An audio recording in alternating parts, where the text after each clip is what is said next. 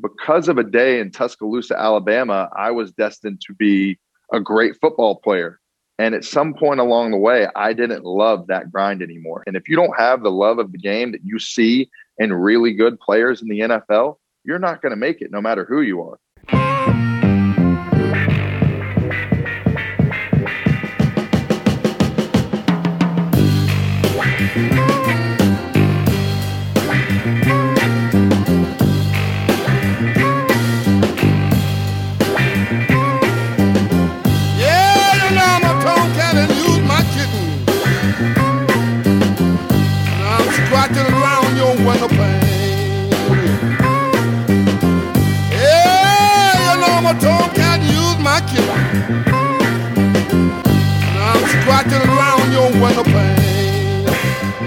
Happy Friday, everybody.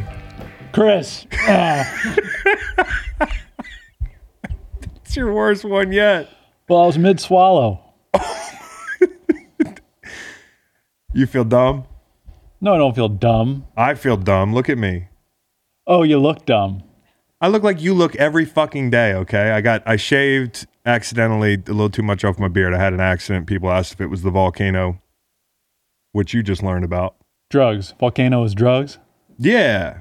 Nice, smooth drugs. And it helped me organize my bathroom. It did not make me want to shave my beard. I just organically fucked up my beard. I guess my question is why are there so many accidents with you in shaving your head? I probably need a better uh, face razor. I look like a hairless cat and I feel incredibly embarrassed. And when we get to mailbag later, people were frying me for my face. And I'm thinking to myself, do you feel this stupid every day?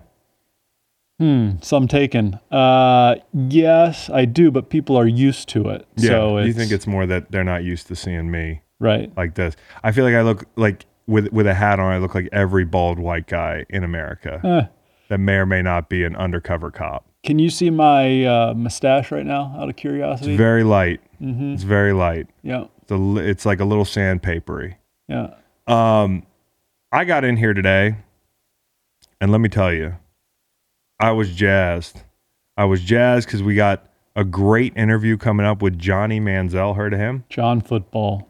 Yeah, Johnny Football. He is uh, the face of the fan controlled football league, and that's what we got right now.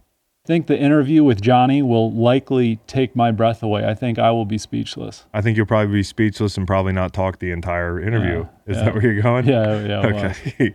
um, we also have to talk about something that I saw happen in real time right here. I got the real time reaction for you. No, he didn't. Oh, to where? Yes! Yes! Yes! Yes! I'm so happy. Reed, you were the one who told me about the bombshell trade. Yeah. Oh, and a, something of a game of telephone there because you're the one who broke the news to me. Flip, flip, Philadelphia has agreed to trade Carson Wentz to the Indianapolis Colts in exchange for a 2021 third round pick and a conditional 2022 second round pick that could turn into a first, league sources tell Cowboy Reed. I'm excited. I'm excited for Buddy. I think it's a fresh start for him. You know, me like I think a lot of people think that like me and Carson are really tight the way I defend him, but I just more have trouble with seeing like character assassinations that are extrapolated on a couple anonymous sources when you have people on the record saying this guy's not a ginormous douchebag.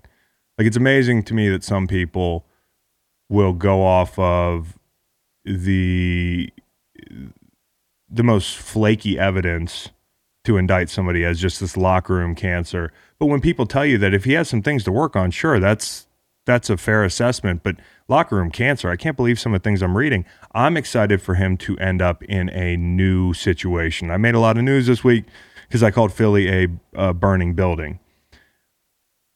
I mean, it's not the only burning building, guys, but currently it's kind of a burning building. I'm happy a buddy's getting out of there. So that was my initial reaction. Question I would have would be if you're Philly, you're rooting for the one, which is going to be hopefully for for their sake a early one. I don't think that's likely. I think he plays well there. And for sure, if you look at the the conditional two and how it could turn into a one, in addition to that three, 70% of the snaps and the playoffs, it turns into a one. 75% of the snaps, no playoff caveat, and it is a one. So, like, Howie Roseman's going to be sitting there and probably pulling for Carson to stay healthy, play 75% of the snaps, and not make the playoffs, right? That's probably what he's doing in his office all next year. For sure. You don't want the X to run off and do better.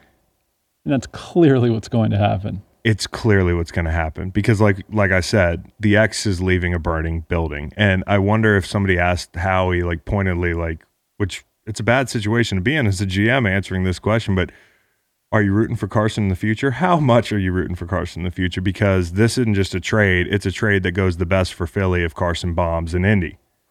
So it's an awkward situation on a lot of levels, but it's much less awkward than had Carson been sitting on the bench every Sunday in his uniform, holding the Microsoft tablet in one of the biggest cities on the eastern seaboard, in one of the biggest markets.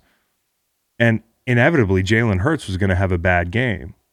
So this thing was going to be even more of a shit show next year because the team's not going to be great. And so I'm happy for a buddy. Um, you know, and the whole thing about Carson to, to put a bow on Carson in Philly, you could think, yeah, toughen up, dude. They drafted a two right after they signed you to a big deal. Yes, some guys are made of it. Like, you know, some guys are really impervious to any outside issues. Some guys are unaffected by a GM setting it up so you have a lot of competition. But to spend a two on competition seemed sideways to me. And if you don't know your player well enough to know that drafting a guy high in the second round right after you break him off and he engages in late season heroics to quite frankly keep your team from cratering and make the playoffs, that's just not where you take an insurance pick. It's not. So the message said it all. It was like, this is competition. And um, I'm not really of the, the school of thought that Carson is mentally weak because it affected him at all. So if you know your players – know what your moves are going to do to them from a standpoint of mindset and like how they're going to enter the season. And if you don't know them well enough, don't break them off for a second deal. You know, like it just never made sense to me. So, and the flip side of that particular coin would be Aaron Rodgers, Jordan Love, Aaron Razors. Packers go 13 and 3, whatever they did, buy in the first round. And here's the thing: it's it's it's a really hard thing to compare. It's two quarterbacks who are understandably disgruntled that you're not investing in weaponry around them, and obviously Carson's half the player that that that Aaron is. Um, very few are north of half the player that Aaron is. Um, but people will say like Aaron has a right to be upset because they didn't give him weapons because he has the clout and he's Aaron Rodgers. Okay, so imagine how insecure you'd be if you're half the player Aaron Rodgers is and you don't have Aaron Jones and you don't have Davante Adams. So the truth always lies somewhere in between. And for me, like, don't tell me, as we said last show, that they didn't undermine Carson at some point, and don't tell me that Carson uh, deserved to be untouchable because he played himself into this position, albeit in a situation that was totally fucked up. So if you look at like winners and losers and you try to post mortem this trade, I, I think it's like you can't do that stupid head to head thing because the Eagles lost this trade before they even made it. They had no choice at this juncture. You know, the main reason they had no choice is because that relationship had just been driven into the ground. Um, and they've already made their choice with Jalen late last year. As I said on the pod, there was no going back. The only thing that surprised me is that both the quarterback and the head coach were gone. I thought it was going to be a choose one thing possibly. They chose both. So now there's only one guy left, and that's Howie, who I have no, me and Howie have a good relationship, but I got to call it how I see it. Like now it's on Howie. He dug this hole. Now he's got to get himself out of it. And that's just being honest. So, yes, do I think the Colts won the trade? Yeah, Absolutely. But they had no choice either. That's the big thing that people are missing out on here is like the, the Eagles had no choice, but the Colts didn't have a choice either. They went with a bridge quarterback who played them into the bottom 10 from a draft pick standpoint, and their window's wide open. You've got some good players there, mm. right? Good team. Good team. Uh, they're going to need to add a slot type weapon. Uh, they're going to need to add a tight end. Um, they have Pittman, who they like, kind of an Exodus type guy. Um, how does Nelson Agholor and Zach Ertz via trade sound? That sounds like the the shitty Philadelphia Eagles transformed into the above average Indianapolis. I had a feeling you'd say that.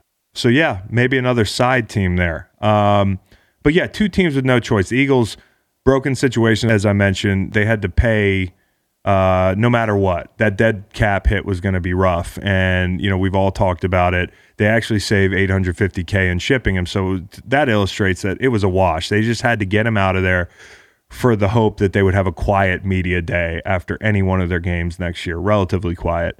Um, and again, I talked about the position the Colts are in.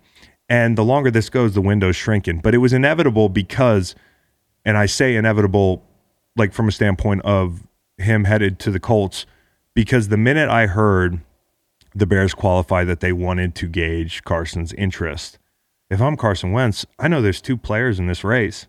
Where do I want to be?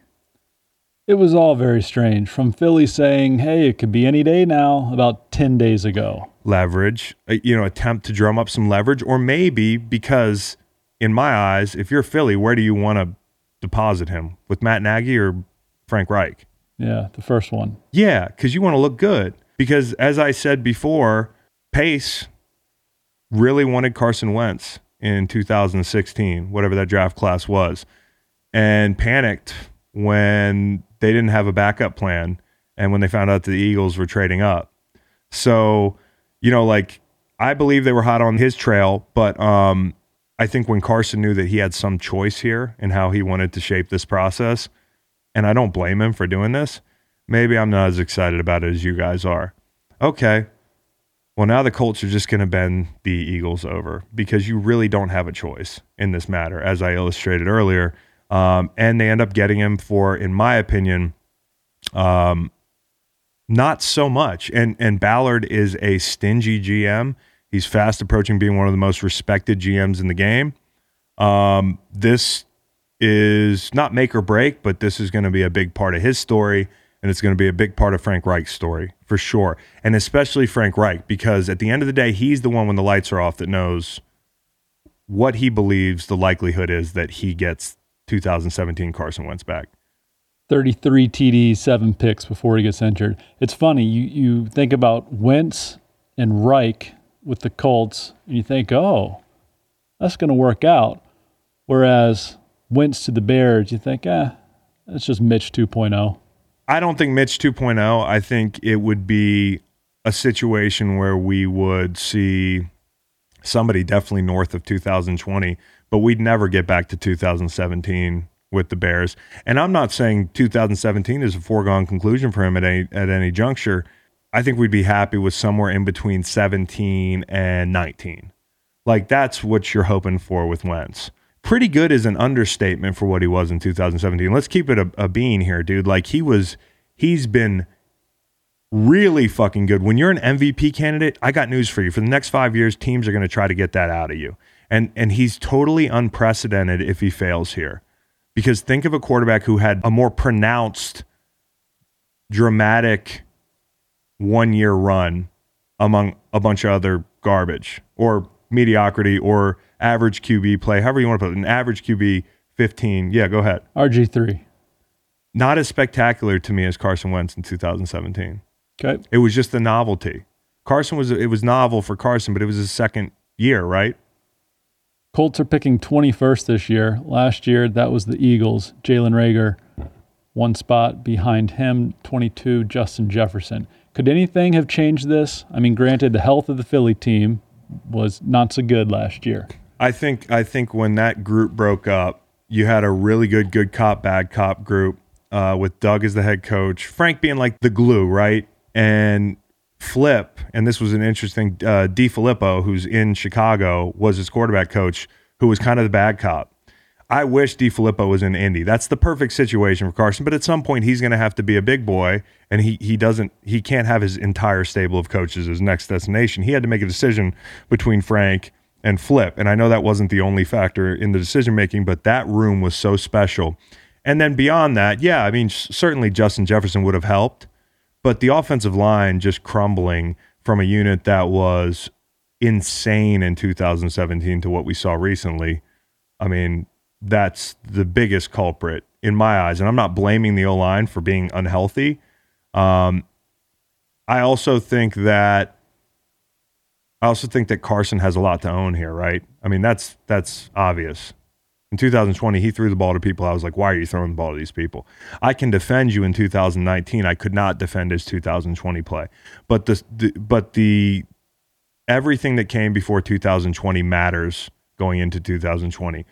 When you when you acquire muscle memory and habits in terrible situations, it's just it snowballs and eventually you you press and you you read that there's heat on you and you want to make bigger plays.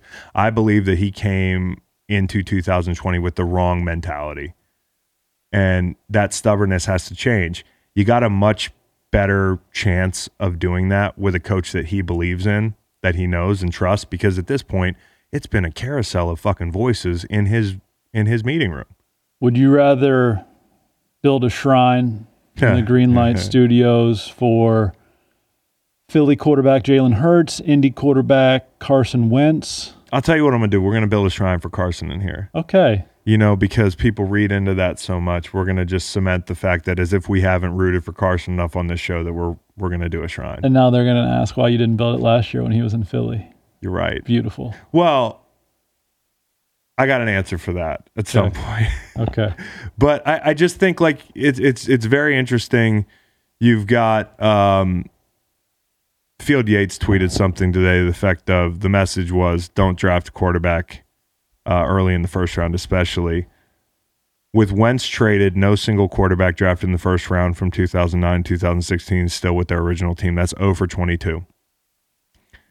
Which begs the question as a league, what the hell are we doing? And then also, will the Eagles turn around and do what I speculated they might do? Um, there is a report coming out um, that the Eagles are talking about drafting a quarterback. They're at least talking about it, right? Um, and this list that Field mentioned Stafford, Sanchez, Freeman, Bradford, Tebow, Newton, Locker, Gabbert, Ponder, Luck, RG3, Tannehill, Weeden. Forgot about Brandon Weeden. How could you? EJ Manuel, ACC, Bortles, Manziel coming on the show today, Bridgewater, Winston, Mariota, Goff, Wentz, Lynch. So like not a lot of good players in there, and that's why like when people drag Carson, I'm like, look at all those names. Look at all those names. It is really hard to find the future of a franchise in the first in the first round at quarterback. It is a crapshoot. Um, Okay, years since then, I, I don't know if I'm playing devil's advocate Yeah. or not, but Watson, who might be on the move, Mahomes, Mayfield, Josh Allen, Lamar Jackson, Kyler Murray, the great Dan Dimes. Mm-hmm. Last year, you get Burrow and Herbert. Point being, that's probably a hit rate of 50, 60. it's 50 or 60, which is not as bad as that time period. But even in that time period and like going from 16 to 20, how many of those guys were the consensus guy? Right. To your point on that front, Yeah. starts by quarterbacks in the Super Bowl, it's either number one overall pick or, Or it's random. or Brady sixth round. Which is very interesting. And and like if you're talking about what the Eagles are going to do next, I think you got to consider that list for sure. Uh, because you don't want to end up just consistently just taking a stab at quarterbacks, even as um, the league changes. You see the Kyler Murray, Josh Rosen situations, but you know, you're talking about that list is probably enough to scare you off from drafting at six this year. Uh, that and the fact that Jalen Hurts is cheap and your team is bad and your your your cap situation is messed up. How do you cheat death in the NFL by having talented quarterbacks um, on their rookie deals? But is he transcendent enough to pull them out of this hole? And if you're thinking, what are the Eagles going to do? Throw out how you feel about Jalen Hurts. Throw out how I feel about Jalen Hurts. You know, I think he showed us some really good things last year. But let's say the Eagles don't feel that way and they're not as sold. Just because they push Carson Wentz out doesn't mean that they're in love with Jalen Hurts. Think like Howie Roseman. If you're Howie Roseman, what's going to save your standing in the city and your standing in the building? Now, he seems like, you know, Jeff and him are pretty tight, so he's probably not going anywhere, but he doesn't want to be a laughing stock. He's got to hit a home run. He's not going to get there by hitting singles and doubles. That's going to take a while. And my point is if you sit this year's market out, when you're sitting at six, you don't know when you're going to be sitting at six again. The kid Jalen Hurts is good enough to get you to eight and eight, even on a bad team. Um, I just don't know how how good he is north of that marker. And so if you're sitting there in a, in a year because you you you you uh, passed up this opportunity at grabbing a top 10 guy, and I'm not talking about Zach Wilson, I'm not talking about I don't have a favorite out of the 3 that might be there at 6. I'm just saying if you're in love with Trey Lance and you you're convinced of it, why the fuck not, dude? You're Howie Roseman, hitting a home run now can save you. And if you look at his history, he likes to make the splash. He coined the phrase quarterback factory.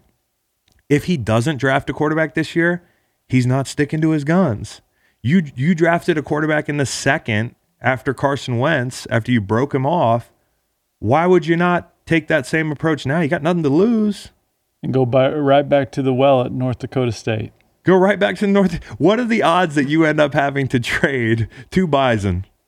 Bison, good, Yeah. good on you. Yeah, exactly. Well done. Well, that's the whole deal. You're you're you're trying to hit on a quarterback on a rookie deal. That's the whole name of the game in the NFL. double your chances, bro. Double your chances, double your chances, and trade the loser of the competition. I hate to sound, you know, uh, a little bit matter of fact about it, but literally, I as much as I've seen what I like about Jalen Hurts, I'm not the Eagles, and I also don't have a history of just doing wild shit on draft day.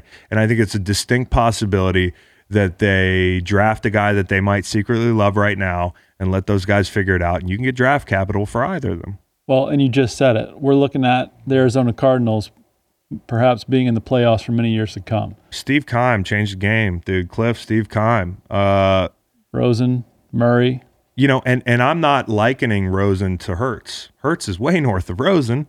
Hurts can win you football games right now. You know where Hurts can win you football games right now? On a good football team with coaches that can develop him.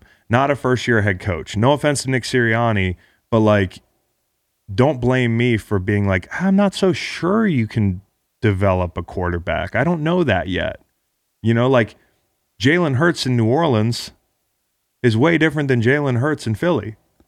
There's just so much scar tissue, both with That I wish you saw. North Dakota State Yeah. quarterback and also wideout. When you might be looking at Ja'Marr Chase, Jaylen Waddle, DeVonta Smith, Good luck. but last year with Reagor, oh no, we fucked that up. Yeah, so so all these people that are like they need all these things. I'm like, how good have they been at at landing all these things? And if you look at it from a probability standpoint, you just put it at 50% in the last 4 years or whatever. Take that 7-year period out of the win- uh, uh, uh, kick that out the door and deal with the last 4 years. Take a 50-50 shot on transcendent quarterback. If I'm Howie Roseman, I'm sorry, but like if I really like one, there's nothing that's going to stop me from doing this again. And actually, if he's right in the 50% event that he is, he's a fucking everybody's going to be back on his balls, dude. Everybody's going to be sweating his balls. It's going to be sweaty in Philly. Philly Indy Super Bowl Ooh. 20, Juicy. 2024. All right, so Johnny football, dude. Any big questions you're going to ask him? Oh boy. Yeah, actually. Yeah? Stand by for those questions.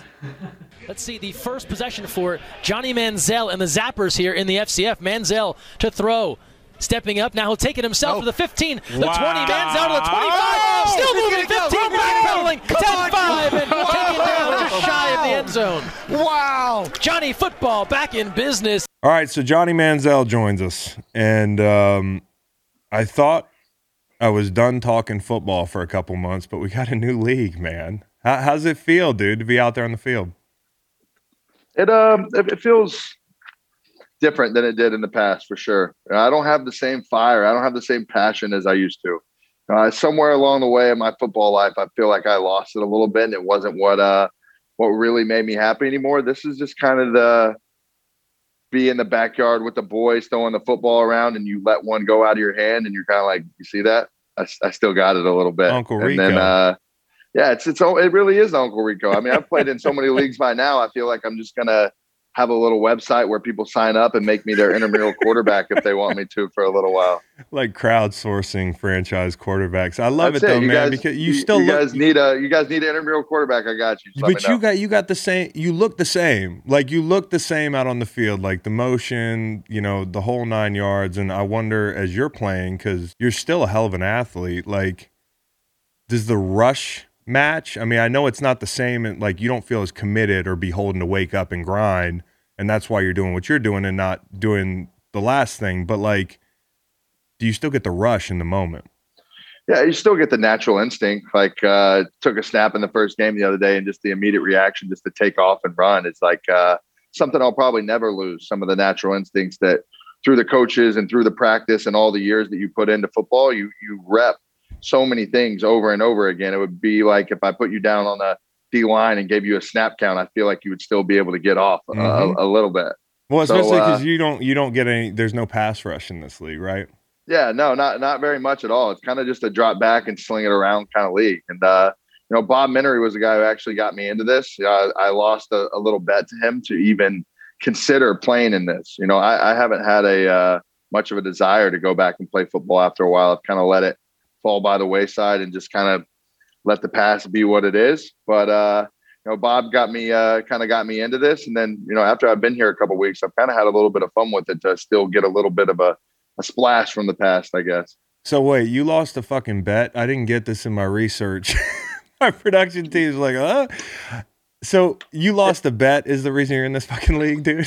You know, uh, me and me and Bob will play anything from high card to uh, poker to anything, and uh, he was bringing this up to me for probably about a month, and I was just like, Bob, no, like I'm in Scottsdale, I got 45 tee times between now and the day that this league comes up. I'm I'm going to be a little busy playing golf, and uh, ended up losing losing a bet to him and just considering it. And then I asked a lot of people that were around me, you know, is this something that I should go do? Should I just go try and have fun with it for a couple weeks and see what it is? Now I've taken this uh, a way less serious approach and, and one to just have fun with and kind of be able to throw the ball around and, and have a little bit of a good time. So Which uh which part of your golf game is going to suffer the most when you get back? I don't think anything. I think my back could probably use a little bit of the break. I've been playing so much. So, um, you know, it'll it'll be good to take a little time off and see what it feels like to get a club in my hand the second that I'm out of here.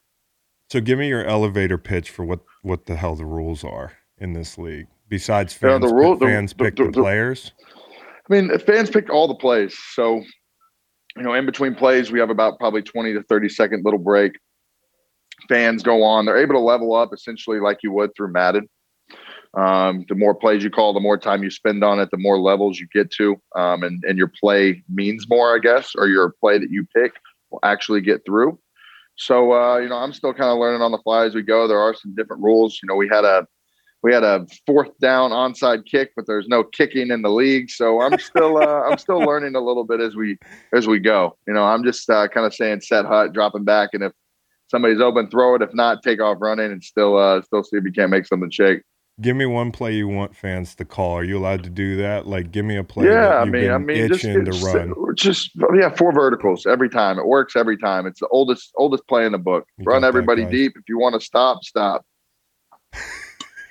It makes sense. I figured you might go there because I'm looking at the stats. I'm saying, can we say let Johnny cook? Can we get a let Johnny cook thing going? Because five is not enough attempts for me when I've been waiting a couple years to see you play football. Yeah, no, I think I'm. Uh, I, I think I did exactly. I think the five passes is kind of what I want to do more at the point in my life right now. I want to drop back and throw it two or three times a game, and then kind of like take my pads off midway through, like the second second half, and kind of sit back. And you know, the cool thing about this league Jimmy is I'm G still plan. seeing a lot of guys who want to. They want to grind, man. There's there's a lot of guys out there who don't make it to the NFL that still go out and grind to uh, to keep playing football. So I've been more of a. I'm kind of the Jackie Moon of this league, player, Hmm. owner, coach. I like that. So uh, like that. you know, I'm playing a little bit. I got a little bit of ownership in the team, and also have uh, you know, also have a little coaching or uh, that I'm doing on the side a little bit. So I'm taking the Jackie Moon approach. So basically, like Russell Wilson should come play in the league with you. Because if he wants yeah, to man, be an who- owner, who- whoever. I know we had we had Marshawn Lynch sign, uh, put some pads on the other day and go go run around. I think he's going to maybe make his debut this week. How about that? Like out of a dream, the time that you've been away from football and I've been away from football, like sometimes I, I say, like, if I woke up tomorrow and went back, would my mind be adjusted to that kind of chaos? Marshawn Lynch just hung around and then went and joined the Seahawks week 17 a year ago and was like hitting people. Five days off the couch, bro. Three practices. Go hit people. Well, some people thrive in the chaos, as we know. You know, Mm-hmm. we see guys that don't miss a beat, and this is how they're really wired. Marshawn is one of those guys that, in his off season, would like go back to spring college football when they're doing pad days and let the like college guys just light him up or attempt to. Like some people are just wired a little different in the football stuff. So, you know, I, I take it takes me a little time to transition and get back in because I don't like to be that crazy all the time. But uh, some people are wired to the chaos.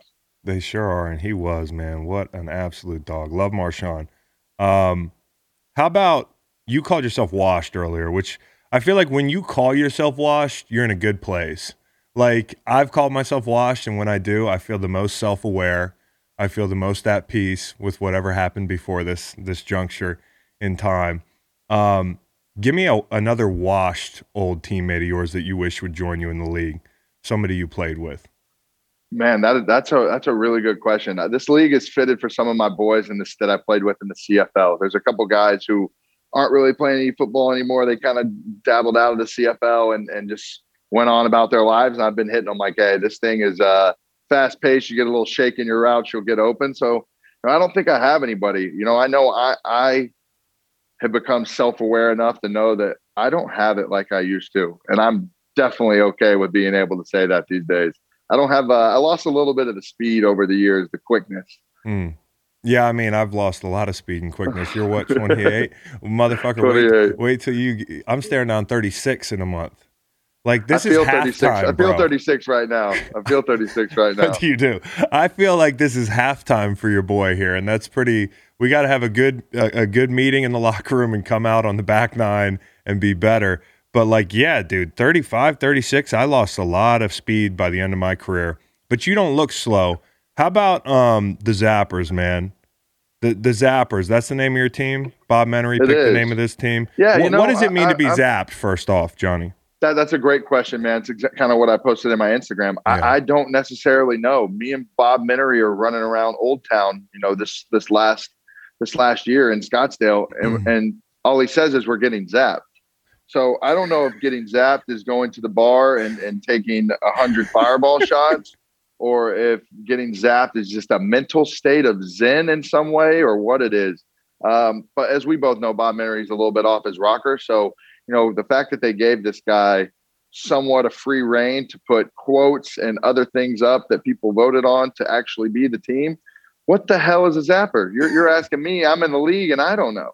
Dude, I've been wondering that. Like, I felt like a kid who wasn't cool, and like everybody was in on the inside joke. I'm like, yeah, Yeah, you were a- little bit out on the. You were a little bit off the lingo of, the- of the young dude. kids nowadays, I guess. But, yeah, uh, I think it's a state of mind. I think it's a mantra that he follows, which includes fireball shots. Evidently, that's his shit. That's thing. I, I guess. I mean, I think the, I think the guy. I think the guy will drink a little bit of anything, but yeah, I can, you see, I can um, see that. Um, give me a Bob Menery play that was just tailor made for him to call in your career. Like if you could go back and have him post one play in Johnny Manziel's probably one where I'm like getting slung around and like my head knocked off. You know, I, I got I got face mask one time in Pittsburgh and like my nose was sticking out of my ear hole and my helmet was on sideways. You know, that seems like a play Bob Menery would put up and comment on or do something on his Instagram with. Yeah, he'd probably use. Look at him; he's fucking zapped. Is what he'd say with, with nose sticking out the side he, of your he- face. he- he- he probably opened with that. What's like for a dude like me who who played in the NFL? Uh, you know, my entire career, I never got to see what Canada was like. I never got to like do some of this semi-pro stuff. at Memphis Express. Uh, you're now with the Zappers. What's the most eye-opening story that illustrates to you that you know it's not the same? Guys are living more check to check. Like dudes are like in the league. I don't think a lot of people understand that a lot of guys were living at the Homewood Suites or the Holiday Inn because it's not all glamorous. But at those lower leagues, like dudes are really grinding. Yeah, it gets it just gets less and less glamorous. But you see guys out here uh, from all across the country, different countries, even in Canada, they're still trying to keep the dream alive, right? Right. Um, football is such, a, especially when you get to the higher levels and you get to the NFL and you get to where it's a business in your life. It's all about timing. It's all about one coach believing in you or one coach giving you an opportunity to go to camp and then balling. So uh, some of these guys here aren't any different than guys I got, you know, uh, my first rookie training camp with in Cleveland that were undrafted free agents that made the team. They just got a chance. They just got an opportunity for somebody to believe in them and went and made the most of it. So the thing that I've seen, you know, over the years is, uh, you know, the amount of will and determination of of guys who haven't got the same opportunities, but are still grinding it the same way that you would as a first round, second round, third round pick in the NFL. And to me, it doesn't it doesn't necessarily make sense all the time. You know, I got lucky to be in a situation where I got to make good money playing football, and then um, you know went around and, and continue to try and play and see if it was what I really wanted to do. You know, there are guys out here that are grinding and trying to make it just to put food on their table for their families, and it's a lot harder to do at a different level than a you know say a hundred or two hundred thousand dollar paycheck on a pay practice squad or even a you know a, a rookie minimum type of salary that you get in the NFL. But you know, as you go down the rungs, you know, it gets less and less glamorous, but you see people work equally as hard um, as they do at the at the top stage. It's it's uh it's it's a crazy game of football that people get hooked on. Will do literally anything to continue keeping the dream playing. You're onto something because I think what we miss a lot when we walk away is just it's like a it's like a drug. It's like a rush. You know, it's you cannot get this. Well, you could probably get it somewhere else, but most places you can't get this rush. I mean, no. And I think that's what we all chase in some capacity. So, like, for you, out of football, now back in it. I saw you bet on the uh, coin toss for the Super Bowl. Uh, I know you've been doing bets. I kind of replaced, I'm guilty to admit this. I kind of replaced a little bit of the rush of playing the competitive spirit and like the fear of losing with gambling a little bit. I'm safe. Yeah. I'm good. Like I'm good. You know, studio's nice. The bills are paid. Kids are fed. But I fucking love to gamble. Do you feel the it, same it, way? It, it is a it, it is a rush. It is a rush to watch a game and going back and forth, and you're on the you're on the dot of covering or not. Like watching some of these college basketball games and watching these guys shoot free throws at the end of a game that's altering a point or two in the spread here and there drives me insane absolutely insane to the point where I'm in a hotel room screaming at the hotel TV for them to cover. And I, I, think in, in in my life, since I've stopped playing football and I've been at peace with not playing football anymore, I've got to the point where I'm looking for thrills in my life. I find myself like going out to the lake in the summer and like jumping off a cliff and doing a gainer or a backflip or like or like uh, you know, I get on one of my boys' roofs the other day and just send it off the top rope into the pool. See, that's really, like, I actually have a fucking question written down here. Are you an X Games dude? I feel I'm, like you're an I'm X not. Games dude. I feel I'm like there's not, an X Games at, dude inside you. There's there's something about whenever I would play football, and Kliff Kingsbury used to do it almost every game when we were together at Texas A&M. He would call a run play one of the first three plays of the game, and I would just find some guy and just run at him as hard as possible and just want to fucking bang. Mm-hmm. I just had to do it to get my mental state in a place where I could calm down and let everything kind of the nerves and everything else just kind of ease away. Yeah. So for me, the thrill has always been a, a huge part of part of football, part of my life. And when that got taken away, I was looking and actively searching for something else to kind of get my juices flowing a little bit. How high can you do a gainer? you know, uh, I don't know if there's necessarily like if it, if I look down and it looks safe enough, I guess high, that high. Yeah, yeah, he's an X Games dude. I feel like not just the rush you got to be careful with, but also the fact that we think we know what the fuck's going on because we played.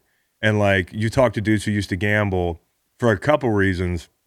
Number one, we're blinded by our confirmation biases, you know. Uh, and number two, you know this Saturday, one of your teammates has a has an issue uh, where he's under the weather. One of your teammates is dealing with a you know a, a, a divorce or separated from his spouse. One of your teammates is uh, having a mental breakdown. Like there, there's 53 dudes in a locker room, and there's so many uh, different directions the morale and the chemistry of the team could be going into Sunday, and we don't know that on the outside.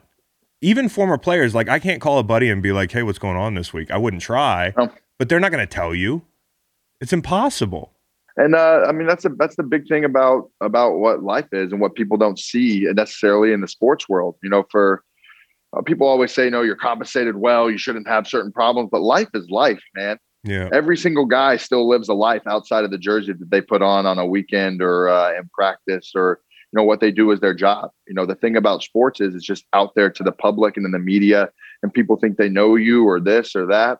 And, and in all honesty, you don't. You don't know what people are going through in a locker room or in their regular life, and try to make that all come together and uh, and, and make it work to be the best athlete you can. You know, the cool thing that I see this year is look at what Kyrie's doing.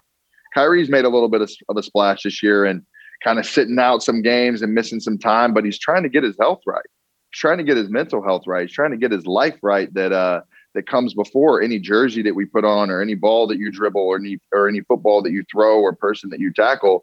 There's there's so much more to life than than than just the game that a lot of people don't see. And you know, you, you never really know what somebody's going through or what's going on and how that Im- impacts, you know, everybody around you. Burning sage. I I, I kind of look. It looks cool. I kind of want some sage, dude. That's my big. He's in his he's in his own he's in his own world. He's been doing this long enough where he's kind of like, I'm over this. I'm gonna do what I want Yeah. to keep myself right because it is a grind. It is a mental grind. Have you ever trolled people that like people are so obsessed with my life that like you've behaved a certain way to throw them off or just piss them off to spite them? Yeah, I think I think for a long time I was a troll. You know, I think for uh, you know as I was coming up through the through my first couple years in the NFL, I felt like I was an actor too. I felt like I had to be a certain type of way to be a quarterback in the NFL, and um, I wasn't really able to accept myself for who I was. And uh, I remember having interviews or saying things, and things would come out of my mouth, and I would think about it at a later date and just be like, what, what are you doing? Are you just acting to kind of like do this or, or, make this seem like it's the right way? And the coolest thing about now is I just get a chance to be myself. And, and if I want to troll people, I troll people. If I want to do something, I just kind of do it. Yeah. And, you know, I don't have anybody to kind of, to uh to answer to in that regard you know i can finally just be myself and be open with it and that's that's uh it's a free feeling for sure Yeah, man. I mean that that's got to feel free. I mean, because it I know I know I know pressure. You know more pressure than me. Okay, you know being a quarterback and being a, a first round pick. But I remember the almost like my adrenaline is is tapped from just every hour of every day feeling the weight of what I'm being asked to do as a high pick in the NFL. And it can make you act funny. Like it can really make you act out of character. a big thing for me too is I feel the most normal that I have in years. And, and it's such a great feeling. Whenever I was a kid, before I uh, ever had any notoriety or anything, you know, I uh, I wanted to be famous. I wanted people to know who you were. I wanted to have a celebrity type status. I wanted to be I wanted to be famous. And now, since 2012, I only want to feel normalcy.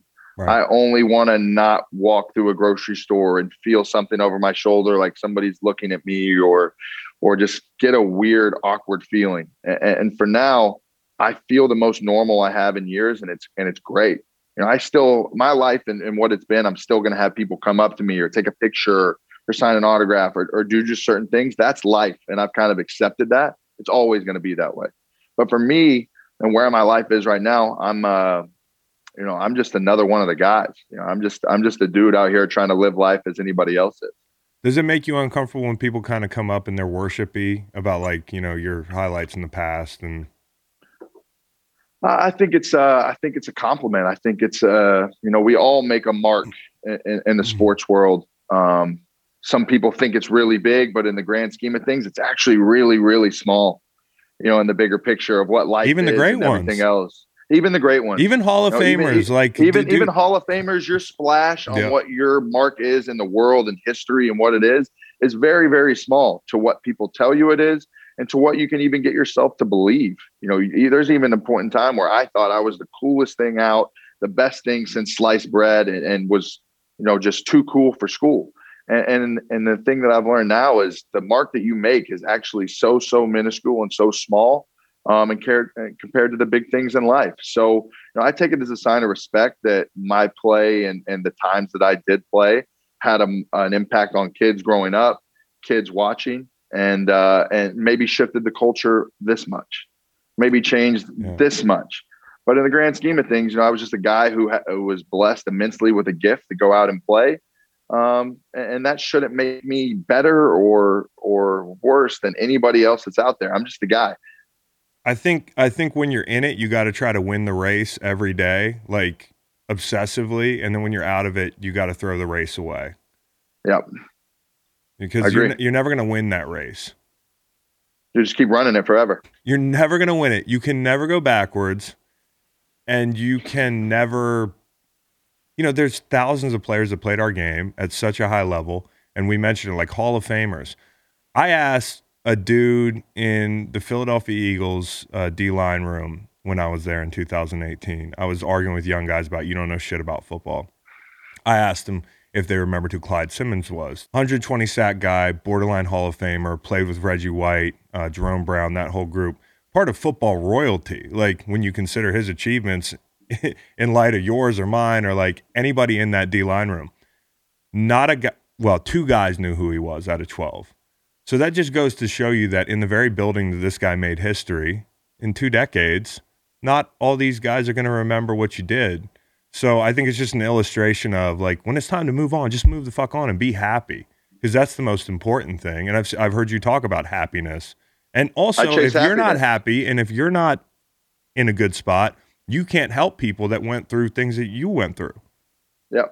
I, agree. I, I, I look at life in a lot more simple mindset these days. Yeah.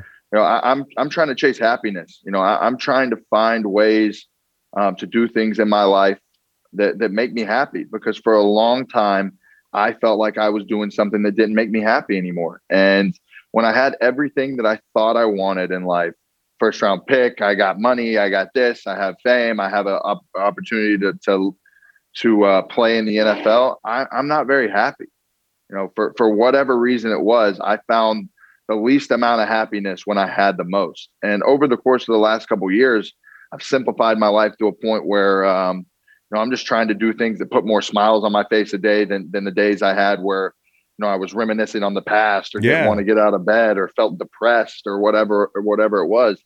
That was just a, a time in my life where I was wasting time thinking about things I couldn't change that were out of my control. And how many times have we heard the uh, heard the saying, control what you can control and let, and let the rest fall away. So, that's the best uh, you know, saying. Like, now that, I am. Yeah, that's just like, that's a lot of cliches that people hang on uh, gym walls and at like College Station or in Baton Rouge, you know, like the sayings, the five F's and bullshit like that. I am so anti that stuff. But if you just put a sign up on the wall that said control what you can control, I'm hiring that strength coach.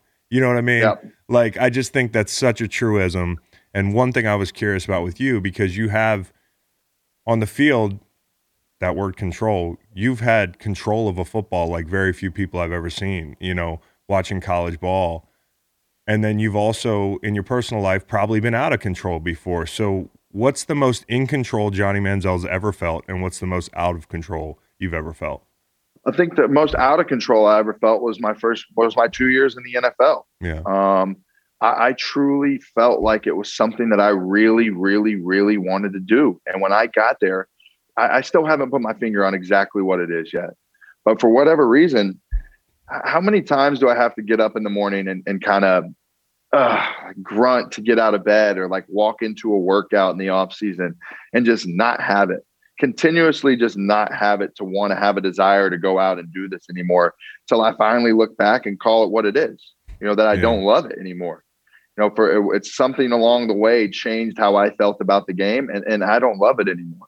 So, you know, that that part of time of where you've done something your whole life and you're really known as this, um, but you don't have it anymore is is a is a lost kind of in nowhere type of feeling. And, and now I feel like I've got to a point where I'm the most in control. Yeah. You know, I, I have the freedom and the ability to do just about anything I want to do in life. I'm 28 years old. I have my whole life ahead of me, and I'm trying to let life come and vibe and figure out what exactly that looks like for what I want to do moving forward. But the one thing I can say is I'm in control of how I feel. I'm in control of how I treat people, and I'm in control right now of where my life goes moving forward. Um, what that looks like, I don't know, but I'm in control of how I treat people around me and how I go through about my day right now. And that's a, that's a good place to be in compared to what I was in the past. And so you being like really seemingly happy in control, um, you know, you turn on the TV, you see somebody like Shannon Sharpe, who I like Shannon, and uh, he's certainly an amazing player. His his words struck me as off base because what I read there, because there's been so many players who you had high hopes for in the NFL that squandered an opportunity. Like I've played with them, you know, for a whole host of reasons. Yours were you had to get your life together too, and maybe you weren't in love with the game anymore. But to see somebody almost a decade later kind of seeming that upset by it, how does that make you feel? You know, uh, I have a ton of respect for Shannon. You know, I think the guy was, you know, an absolutely amazing, amazing football player. And and people's opinions in the media and these guys who go on these shows and talk about athletes all day and do this stuff. You know, I've a, I've been a, a big change in my in my stuff has been you know, I really care about the opinions of people I, I respect. Yeah. You know, my family, my people who are close to me or in my circle, their opinion means the world to me. Right. If you're outside of that circle, um, you know, what you say just kind of to me goes in one ear and out the other. And, you know, looking back on what he said, you know, when I saw it, you know, your initial reaction is, is a as a person is to get upset and be defensive about it when I really went back and looked at what he said, you know, I don't think he said anything that was that was untrue. I think there's a way you speak in a tone and a demeanor that makes things seem worse than they actually are. Right. Because in the way that he said it, he said it with some some with some malice. He said it with some intent of negativity. And the the, the thing that I kind of say is exactly what he said. You know, I don't want my kids to be 30 years old looking at me like you made me do something that I didn't want to do. And because of a day in Tuscaloosa, Alabama, I was destined to be a great football player and have a long career. And this is what I was meant to do. And at some point along the way, I didn't love that grind anymore. Yes, I had an immense talent, immense skill set that was uh, that was very special. Right. But if you don't have hard work that goes with the talent that you have to continue to try and get better, you're not getting any better and you're not going anywhere with that. And if you don't have the love of the game that you see in really good players in the NFL, you're not going to make it no matter who you are. It is a, it is a league that replaces you very quick and moves on. And um, you know, the question that I ask the people today is, am, am I still a, a decent football player in the past if I don't walk out of the NFL with a gold jacket? Right am I still worthy of, of having had a good college career if I didn't play 10 plus years in the NFL and and do everything that you're supposed to do? Um, what if I told you I'm happier now going around playing in this league than I ever was walking a day into the into the facility of the Cleveland Browns? Is that cool? You know, is that cool for me to go what my what I want my life to be and do what I want to be rather than somebody else? So, you know, I've got to a point where I just ignore talking heads. You know, I'm uh I'm distancing myself from a sports world a little bit. I'm still a, a really big fan. I still enjoy watching the game and the X's and O's that we know being in a building and doing football stuff at a high level for a long time. I still enjoy it when Aaron Rodgers gets under center and looks at the safety knowing he's about to burn him because he's in the wrong spot. I still enjoy the game that way. I just don't enjoy the entire thing of what goes into it to uh, to continue to play it at a high level. And you know, I'm okay with that, and I think everybody else should be as well. You know, this is my life, and it's I've never uh, I've never shied away from from living that. You know, I've never I live my life a little bit differently than most, and everybody lives their life a little bit of a different way. And you know, this is just me. And when I finally got to a point where I accepted me for me, my life started changing a little bit. And there's a, I think anybody can take a lesson from that. I mean, it's just I think we're all our, our own worst enemies at times. And Agreed. you know, when you join the crowd and it becomes unacceptable for you to be anything but that kid in Tuscaloosa, like sure, somebody who's a stranger might be immensely disappointed if you're not that kid for the next 10, 15 years. But why do you have to think that way? And so yeah, exactly. I think I think one of the biggest skills that I actually when I was going to have you on, I said to the guys I go, he hasn't said a word about Shannon Sharpe I would be just the way you described, you know, and maybe because I haven't had to deal with the criticism you've had to deal with. You know, that I've had to learn a way to cope with an immense amount of criticism. Because to me, that's a huge platform show. To me, it, it sounded like first day of the offseason bullshit. Like we didn't have a story. Me and Skip are doing the actor thing. But that's the thing is like a Shannon, I don't I don't think of him as some disingenuous actor. So I was surprised. And I also don't think of him as a hater. I'm like, this kid is literally just happy right now. Let him be happy.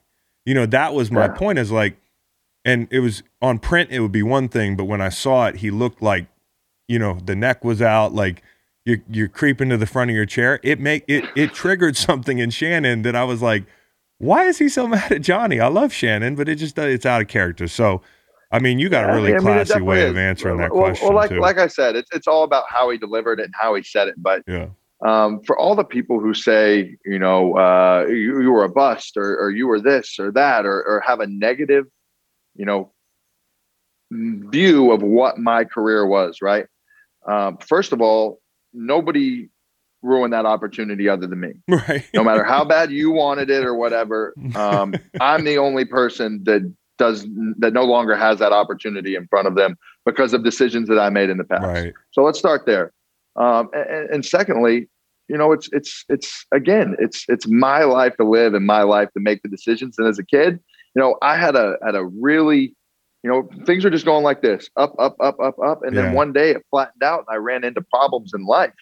And if you don't know that, uh, you know that that life is going to come and slap the shit out of you one day and make it really, really hard for you to get up or or get through what you're doing in a normal day, and you're used to pretty smooth sailing and then a storm finally hits you, you don't know any better so you know when i finally got to the big stage i got hit with a uh, with a large amount of life as well and, and and what it was. And i didn't handle it very well and i i ran and i hid and, and i tried to get out of the spotlight as best as possible at times and then got to a point where i just didn't care anymore. You know i was just over it. So nobody has sat here more over the last four five six years and beat the shit out of themselves more, than, me.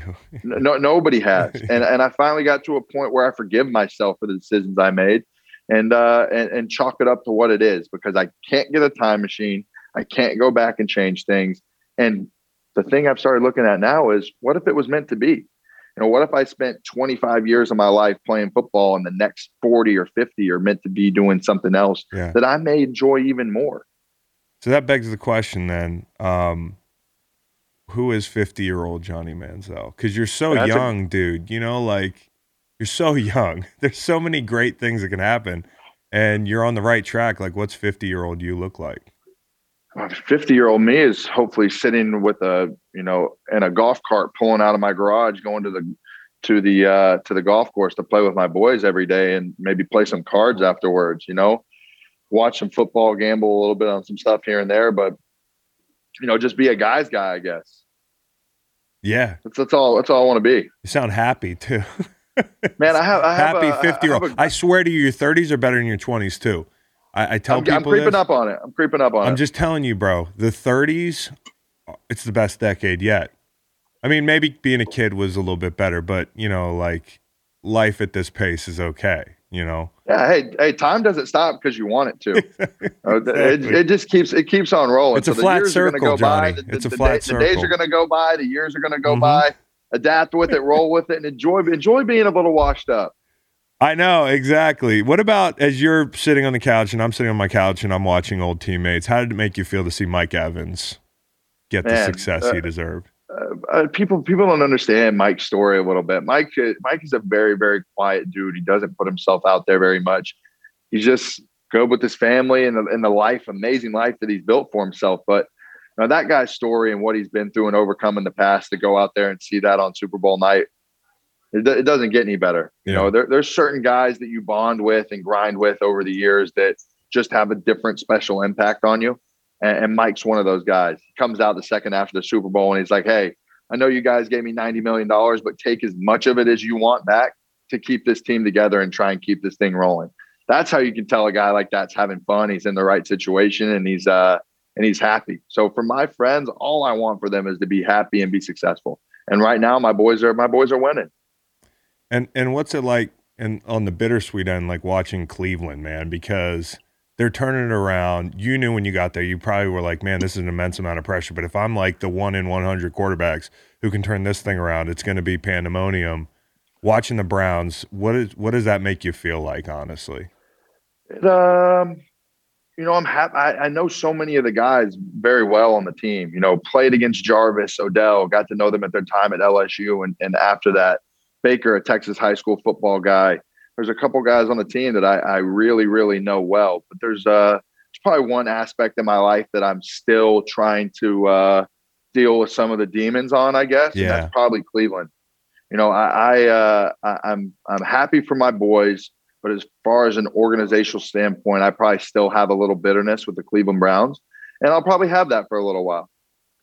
Um, but man, if you're, if you're a Cleveland Browns fan, looking back at how this season has went, how the last, you know, while has gone, especially since my time there, um, it's all looking like fate. It's all looking like it's meant to be. You know, they're getting a team together that can go out and compete and make it to the playoffs and, and, and keep building on. So, you know, would you take some of those bad years to be in the position that they're in now to move forward and hopefully succeed? You know, I would say it's all meant to be and things have worked out. Um, and that's kind of the where things are going. So you know, good for Baker finally getting the monkey off his back, and getting to the playoffs, and leading yeah. that team. You know, uh, it'll uh, it'll be nice to see. You know, Odell being there this year. We know, being football guys, that guy's a freak. Yeah, that guy is a weapon you want to have on the field. Um, so still, even with them missing some of their pieces to make a run at the Chiefs the way they did, you know, they should be, you know, feel very happy with where they're at.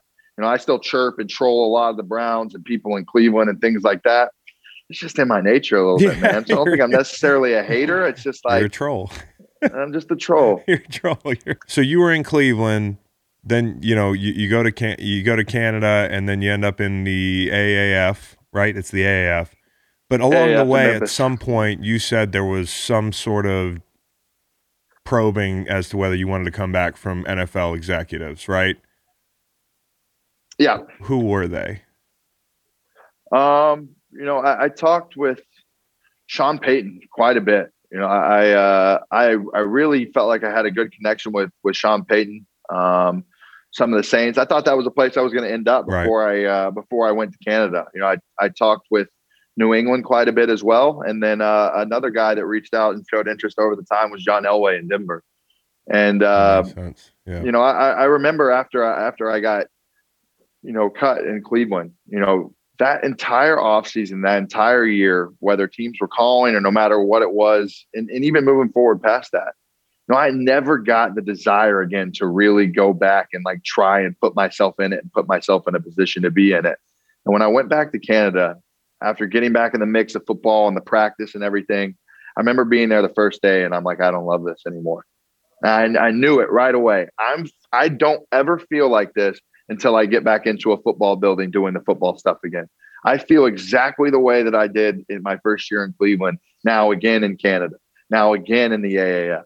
And even now again when I show up here to, you know, to do uh to this league, to the FCF. I, I just something about the grind and what football is, I don't love to my core anymore. Right. So when it happened again, and I felt the exact same way, and I never felt like that. I never feel like that in my normal life when I feel absolutely normal you know, I knew something was a little fishy. Um, you know, with those guys reaching out to me, if I don't have any, you know, these are guys who I consider who are legends, legendary teams, legendary coaches, legendary legendary personnel, and I just have no desire to go and do it. Last question, and I'll let you go because the one place I haven't seen you yet is uh, on one of those like the pros and the pros playing golf things. You know, yeah. Could you beat Tom Brady at golf? Um, I'm I'm getting pretty good. You know, I'm a, I'm a I'm a work I'm a work in progress. I'm probably a, a zero or a one handicap. So we play a handicap seat.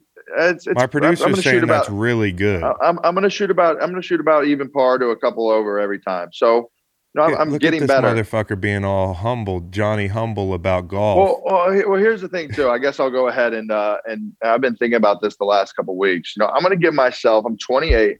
I'm going to give myself 12 years so until I'm 40, from now on, I'm going to attempt. You know, golf is a is a sport where you have to. There's nobody else out there with you. You have a caddy giving you some, you know, some suggestions, some recommendations, but You know, for the most most part, it's you, a ball, some clubs, and going and playing a course. So I'm giving myself 12 years to try and play professional golf. I, am going to grind this out and see how good I can get, and, and and see if I can't, you know, enter in some tournaments and see if I can't go try and play professional golf eventually. I think it is a very uphill battle, but uh, that, that's what I'm setting for my goals. The, the next 12, I have 12 years to try and to try and make a uh, a PGA Tour event. That's amazing. I'm I I'm putting it on my calendar. You guys put that shit on my calendar. So uh, I'll, uh, I'll set a calendar to 2033. 33. Look at us. If not, good. I'll come back. I'll come back on the show and, right. uh, and, and we'll talk about what went wrong. All right, good. Uh, and we, will jump off a cliff sometime in the next year or two. Do some cliff. Hey jumping. man, you come out to you come out to Scottsdale anytime. We'll play some golf. We'll do some cliff jumping. We'll get just got to find some fucking water in Scottsdale. I'm not doing any cliff oh, jumping and that sounds like a you know bad type of cliff jumping. Let's. There's plenty. We got plenty of lakes, plenty of boats. Okay, we'll, good. We'll, uh, we'll have a good time. I love plenty of boats. All right, Johnny. I appreciate you, man. It's so good to see you. I'm glad you're doing well. And check them out on fan, fan Control Football, the Zappers. Yeah, likewise, brother. If you want All the right. guys to want to tune in on Twitch, cool. If not, and I appreciate you having me on. You've always been a legend. I always been a big it. fan of you and your career and what Thanks. you did. So, you know, anytime, bro, hit me up. You got my number. I appreciate you. Cheers, bro. I want to take a minute to thank DraftKings, our great partner for the 2020 football season. And we also want to shout out Stanford Steve for being a big part of that. We had some laughs, made some buckets, and had a lot of fun along the way. But while the football season may have ended, the 2021 sports calendar has just gotten underway. Had a terrific Super Bowl, might I add. So if you haven't already, head over to DraftKings, America's top rated sportsbook app, and enter the code GREENLIGHT and start firing away. You hit that interview out of the park.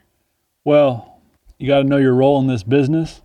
And my role in that interview was to lay out and let two behemoths of brain power shine. Uh, what was your favorite exchange? The third one. The third one was good too. Yeah, I agree. I'm pulling for Johnny. Uh, I've always thought he seemed like a a kid that just uh, I don't know. I don't blame him. Didn't like all that pressure. Just didn't mix with him. Uh, and he was pretty open about talking about that in the third part and the fourth part there, as you as you probably recall. Born um, in Tyler, Texas. Yes, he was. That's pretty cool. Fan football league is pretty cool too. Yeah, it is. Honest assessment, make. Uh, I I don't see how you you last.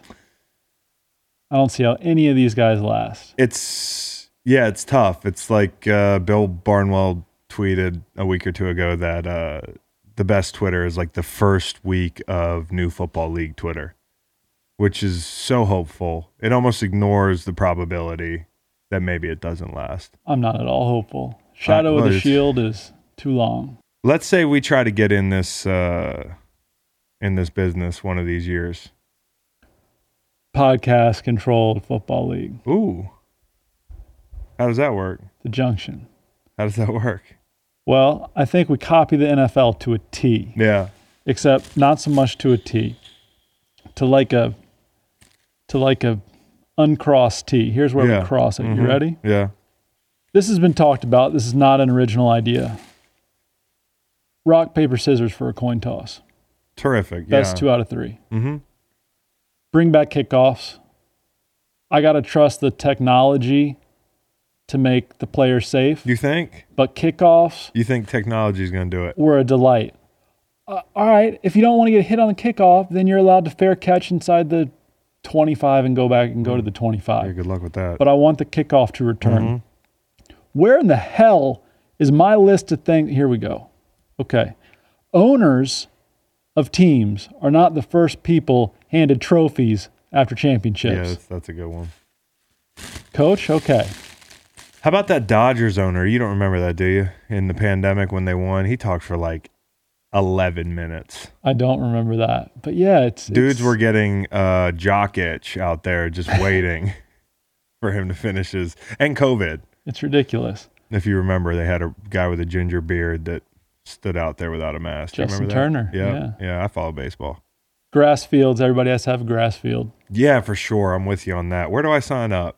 And two lids. Yeah. NFL No Fun League, you can only wear one lid. Now, are they playing real tackle football? There's no gimmick to oh the no, game. No, I'm copying the rules of the game with a couple exceptions. Uh, no more instant replay in my league. yeah, None. your league kind of sounds like it's it's it's not marketable. Hey, we got a new new league coming out. Big difference though. Your team wins the title.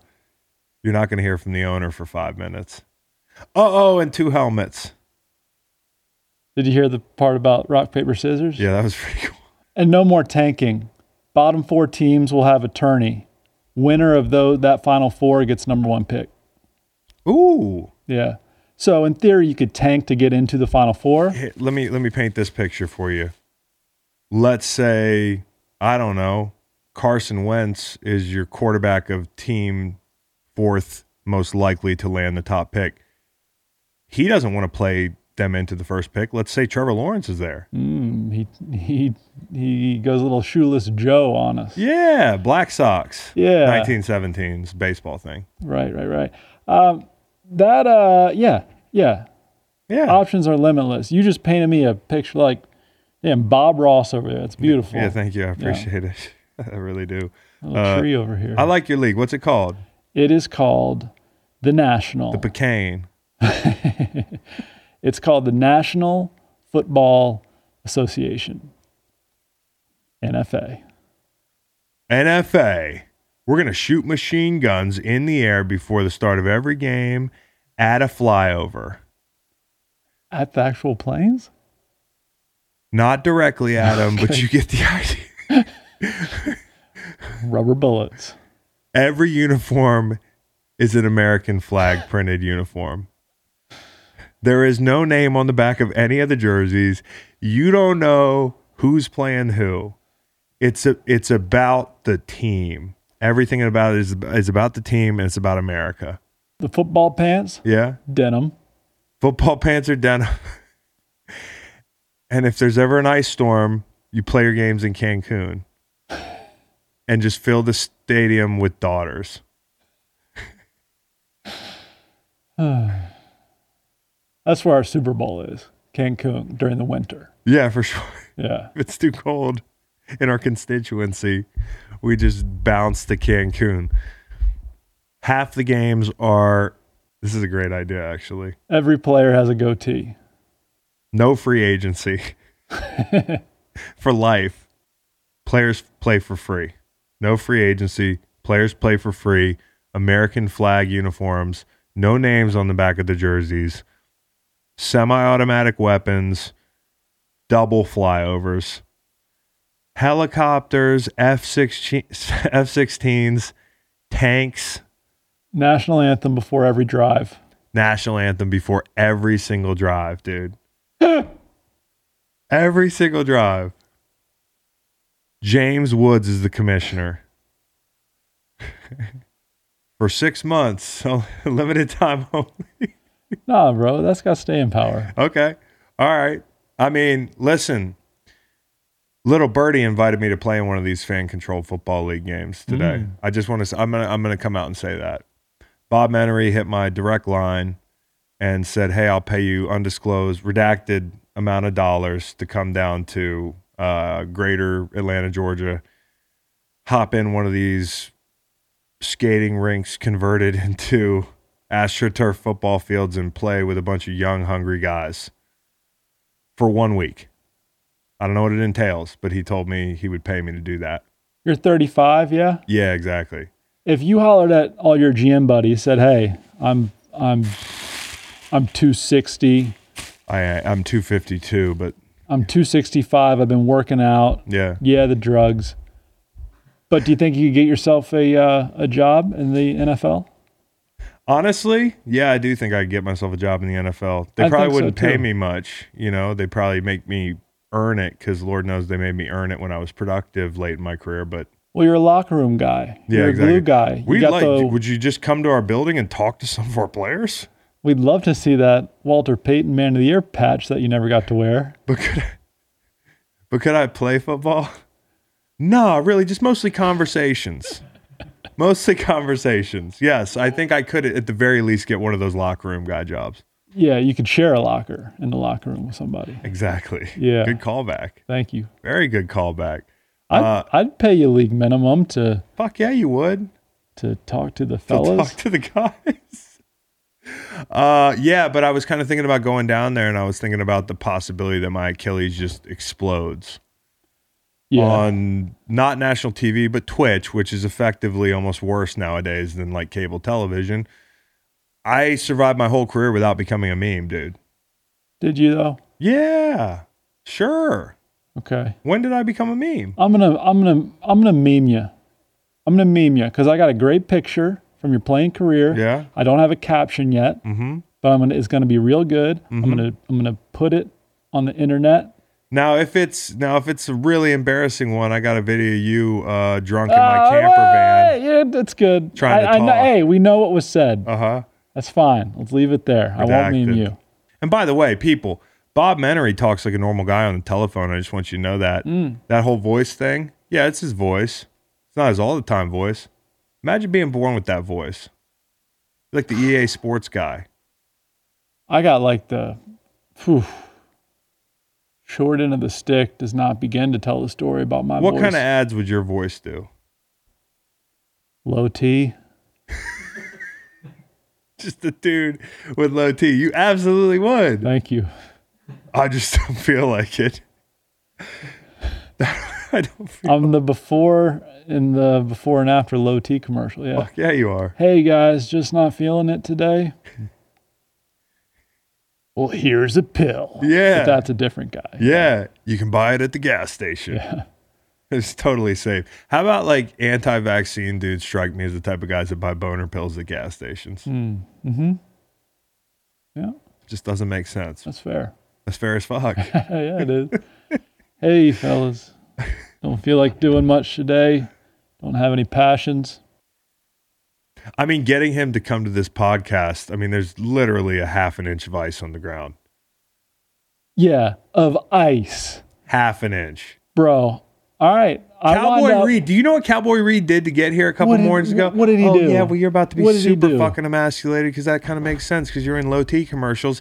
He cross country skied here. That I, you should have given me more time. I would have guessed that. That's classic Cowboy Reed. Is it? Yeah, I believe that. Where does Cowboy Reed live? Uh, as the crow flies that way. Yeah, as the crow flies, you've never asked him, Oh, I don't know if that's but true. you know he cross country skis. I I think I do know where he lives. Okay. Reed, do you live in Redacted? Yeah, here we go. Correct. I live Yeah. in So, so, so, anyways, what I'm saying is that Cowboy Reed's not fazed by half an inch of ice. Okay, Yeah, I'd like to see him cross country ski on some ice. could you do it, Cowboy Reed? I mean, I could do it. It wouldn't look very pretty, but I could do it. I if I end up He sounds like a dude from Point Break sometimes. on the side of I sixty four Yeah, because I came in to podcast yeah, pro bono. yeah. Sure, pro bono. Lord knows there's no compensation. Pro bono. We let you walk on Sundays. Didn't change the check at all last fall, did we? Interesting that you bring that up. you Um, haven't gotten the check yet. I was committed. No, I got the check. Hmm. Thanks, B. Uh, on uh, on Mondays is what I was contractually obligated. oh, for- we might and want to I- look back at the contract. I showed up to all those Mondays, and then I was also prepared when you pulled the rug out from under me to do Sundays via the Zoom. Mm, but you just And you it. and you you declined, Mm-hmm. my good friend, well, yeah, because you kind of suck ass on Zoom. fucker. Um, do you want to get to mailbag? Yeah, But first, we got to make fun of my face a little more. I mean, like, bring it on. It's really not that bad. I mean, you're not. It's not a clean shave. I don't even know if you know how to do that. No, No, you, I uh, don't. You got you got stubble. You got a shadow. I look like a fucking Teletubby, is what I look like to me when I look in the mirror. I don't really know what those look like. You don't remember them? No, You don't remember them at all. weren't we too old? Google a Teletubby. Just I, I, I remind myself of one. Um, so people were just crushing me in the uh, Uh, that is what I had in my pictures. right. Yeah. I kind of look like a Teletubby. No, There's your meme. you look different. You look fine. Yeah, It's not. It's not as jarring. hairless cat for sure. Ugh. A little bit. Who looks uh, horrible with facial hair? Leonardo DiCaprio. You know what? I just am, I, I just want to say this, man. you know, like we don't. We're. I don't know how to say this. Say it, bro. I don't know that Leonardo DiCaprio is that hot, dude. Oh no, that's fair. I don't understand all the chicks, man. Usually you can tell when Ryan Gosling walks in the room, you're like, oh, fuck, Ryan Gosling's here. Look at that motherfucker. No, I'm with you. I like, Leo a lot, though. I like him. I, Leo's the man. Leo's the man, but and no, I think you. part of why he's the man is to a dude, you're like, what do they like about him? yeah, It's a little, you know, I think that take is right. Mike in Durham asks, in light of Jalen Johnson of the Duke Blue Devils opting out of the rest of the season with just about three weeks left to go, what are some things you would like to opt out of? I was going to say hard things, but nah, let's keep the hard things in. Mm-hmm, Because the adversity, Chris, if you use it right, it can buy you a ticket to a place you couldn't have gotten to any other way. all right, Coach Macon. Yeah, that's Coach Bennett via a TED Talk following the 2019 national title. If Tony Bennett listened to this pod at any point, you would be petrified. Oh, wouldn't Coach and I have a, a good working relationship. You might or might not. Hmm, you might or might not know that uh, Coach and I take a walk after every game from our locker room Yeah. down to the press room. Yeah. It's the span of roughly, I don't know, 70 yards. And uh, sometimes we, uh, we talk about our lives. Yeah. Sometimes we say nothing. Usually we say nothing. Yeah. Usually nothing. Um, but hey, Not opting out of that walk. oh, no, no. Well, this year, yes. In fact, I have opted out like Jalen Johnson. But unlike Jalen Johnson, I did so at the beginning of the season. So, oh, so this is a. mm. Newborn father of a daughter. Um, maybe, maybe. Did you hear what Ted Cruz did for his daughter? No. Ice storm in Texas shut down the whole state. People are suffering. Um, he went to Cancun No. because his daughter wanted him to go to, to Cancun, bro. And that's what he's using. That's what he's being saying. father of a daughter. Father of a daughter, You can dude. abandon all of his Cruz. constituents. Yes, dude. Wow. He ruined it for you guys. That's a tough one. Basically, our boy Kai is getting a. He's one of our loyal listeners. Kai, we're dedicating this mailbag to Kai, who is getting a what's it called? Oh, I don't know the name of the procedure. He's getting a testicle removed. for you know not that anybody would get it. I don't know how to talk about this but kai was willing to talk about it and kai asked whether he should keep just the one or add a prosthetic in there and have the two. And he wanted us to answer that on the show. And to wish him good luck i think you know we're going to dedicate the mailbag to kai and we're going to answer his fucking question. Yeah, the most real, most practical question we've we've ever received on this show. and there's there's a lot of gravity and are you gonna kai are you going to do the thing that we suggest Kai says yes. I say go one, dude. Wow, I say go two, so we're gonna have to talk one another into Pendulum. one or the other. Oh, good point. Cool trick. Good point. Okay. How about symmetry and balance? Two things I care a lot about. Don't think that's going to make a big enough difference to like torque your gait or move your hip out of alignment. Well, visually, Visually, sure, but mostly just you and your lovely wife are seeing that. Unless you're streaking the Super Bowl. mm-hmm. I say pendulum. hmm. Yeah, I say two. I say prosthetic. Kai had one more question. Okay. His question was kick two states out of the United States, add two countries. Dakotas are out for me. Just both Dakotas. Yep. And I'm bringing in New Zealand Mm. and Italy. Really? Yeah. I don't have an I don't have an answer. Switzerland and Iceland were on the cusp there, I don't have an answer. as Let's was just Florida on the chopping block. How about a pointless chore? Yeah, good. I uh, I say all of them are legitimate, Chris. Therefore, I don't have one. Do you have a pointless chore? Um, Laundry necessary. Vacuum gotta have yeah, it. folding clothes. Interesting. I would love to at some point get to uh, a place in my life where I get into the mode of socially ambiguous CEO figure who wears the same clothes every day. You know what I mean? Like kind of a an evasive character and does not fold his clothes. I think it's a huge waste of time. And I could be doing other things. Not that I fold my clothes a lot. At the very least, the Don Draper, you you you pull out a crisp, dry cleaned, white button down from the drawer. I mean, you're not going to be buttoning a shirt. I don't know the last time you buttoned a shirt, but took the legwork out of it. You must admit though that there is a point to that chore. You can't be walking around with wrinkled ass Why though? stuff. Why? You you you you Practically why? well, I'm going to start wearing wrinkled ass clothes. you dress for success. No, and pe- plenty of people were successful with wrinkled clothes, dude. Plenty of people. Like Mr. Jefferson. You think? No, and bet- he was barely a success in my book. Why was he such a success, Oh Thomas my Jefferson? God. I don't know. Ever heard of the Library of Congress? Yeah, Donated um, that shit.